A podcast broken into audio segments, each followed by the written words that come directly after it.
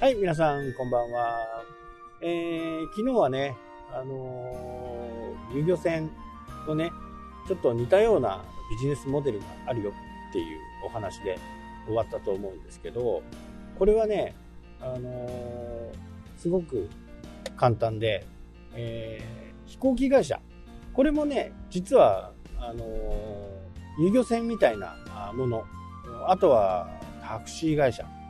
運転手がいろいろ変わるものありますよね。自分の所有じゃなくて、いろんな人が運転する。まあ、こういったものに、のね、ビジネスモデルに似てるんですよ。あ美容室とかね、美容室の鏡貸し。あれなんかも似てますね。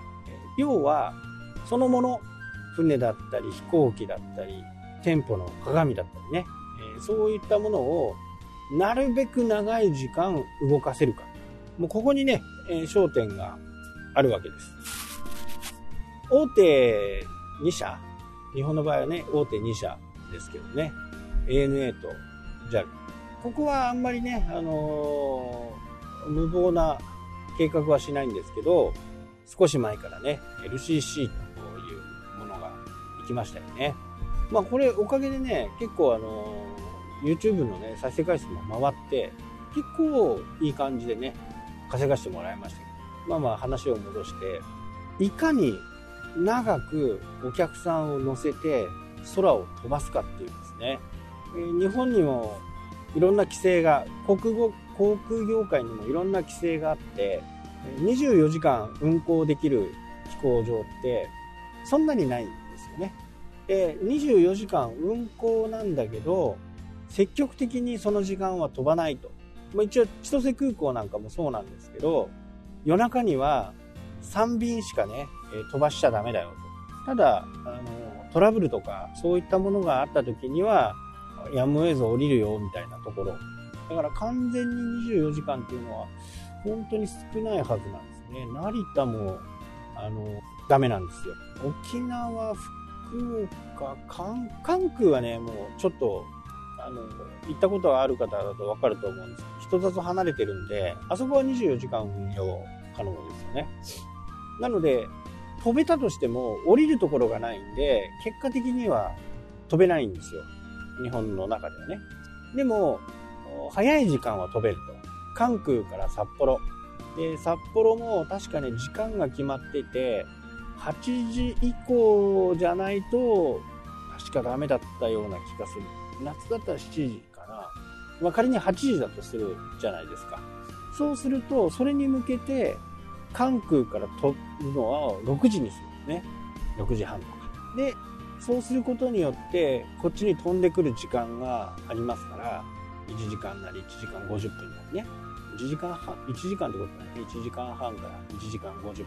それかかるんで、それを見越して6時に朝出発する。まあ、6時に出発すると言ってもね、6時にピタッと出れるわけじゃないんで、そこから、えー、なんだかんだ10分ぐらいかかって、え、飛び立つわけですね。で、えー、そうしてる間に時間が刻々と過ぎていって、千歳空港に降りるのが8時という形ですね。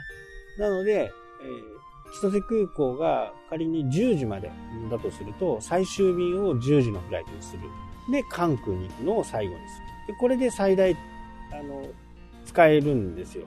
陸上にいる時間をなるべく減らす、まあ、お客さんの出入りとかね清掃とかありますけどこれがより長ければ長いほど儲かるわけです。まあ儲かるっていう言い方がちょっとあれかもしれないね。いあの売り上げが上がる。なのでその仮に夜中は全然降りられませんよねなので、えー、4時間ぐらいかかる香港とか、そういうところに、今度夜中、深夜便を飛ばすわけです。仮に10時に、夜の10時に関空を出る。で関空は24時間だから出るじゃないですか。そうすると、4時間かかる、3時間ちょっと、3時間半ぐらい。で、4時に着く。2時に着く。で、2時でお客さんを降ろしたり、また入れたり、で、3時に飛ぶ。そうすると、そこから4時間、3、4、5、6、7、7時ぐらいに到着するということですね。そうすることで飛行機が飛ばない時間をどれだけなくすかっていうことなんですよ。本当に。なので、まあ、この考えを知ってるから、その、なるべく短期間で集中して船を動かす。船は止まってる間には、あの、一切儲からないですからね。タクシーもそうですよね。タクシーも二交代制とかで、タクシーの場合はほとんど動いてるんじゃないかな。21時間ぐらい。22時間ぐらいか。清掃したり整備したりする時はね、あの、車は動かないんですけど、他の車を運転手さんが変わって違う車を乗りますからね。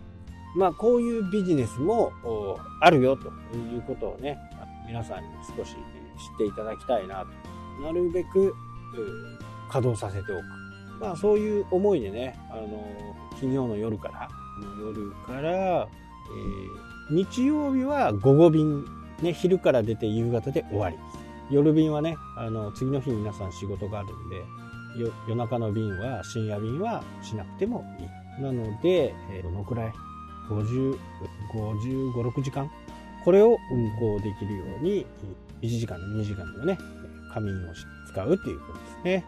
まあ、ただ、いろんなまだね、あの、調べ上げてない、まあ、準備が整ってない間で、いろいろこう、話をするとね、めんどくさいところがありそうなんで、こう、田舎のね、あの、ところなんで、その辺調整力がね、楽しめ、試されるところでもあるんですけど、一応漁、漁、漁協、うん、漁港、漁港は、これ国の管理なんですね。国の国の管理で、で、そこから漁協組合が管理委託を受けて運営をしているという形なんで、これがね、ちょっと厄介なんですね、組合が。で、役場に行けばね、ああ、いいっすよ、いいっすよ、空いてますよ、とかって言って、まあ、すんなり行くんですよ。ここまでは誰でも行くんですよ。船買って、えー、漁、漁港に止めたいという話になったら、そこまではうまくいくんですけど、実際に今度、まあ漁師さんたちがね、いつも使ってるところを僕らも一部を使わせてもらって、えー、使うわけなんですけど、ここにね、ちょっとね、イチャモンが入りやすいんですね。まあその辺も含めてね、あの、今、あただいま絶賛調整中でね、ただね、お隣がね、あの、組合の理事さんなんですね。まあ、この辺から情報をお聞きしてね、え誰が有力者なのかとかね、組合長は誰なのかとかね、この辺が分かると攻めやすいと。ね、相手を知らないと戦争しても勝てないです。ね。例えは悪いかもしれないですけど、ロシアもね、ウクライナを甘く見ていたおかげでね、これだけ長い戦争になってしまった。初めは3日で済むだろうみたいなね、話で行われたと思うんですけど、ウクライナの状況が全く分かってなかった。で、ウクライナの大統領は元俳優さんなんですね。なので、楽勝だろうと、高をくくっていたところ、本当に足元救われてね、きっとロシアは負けると思います。世界からもつまはじきになる。で、こういうことが起きる可能性があるんですよ。田舎。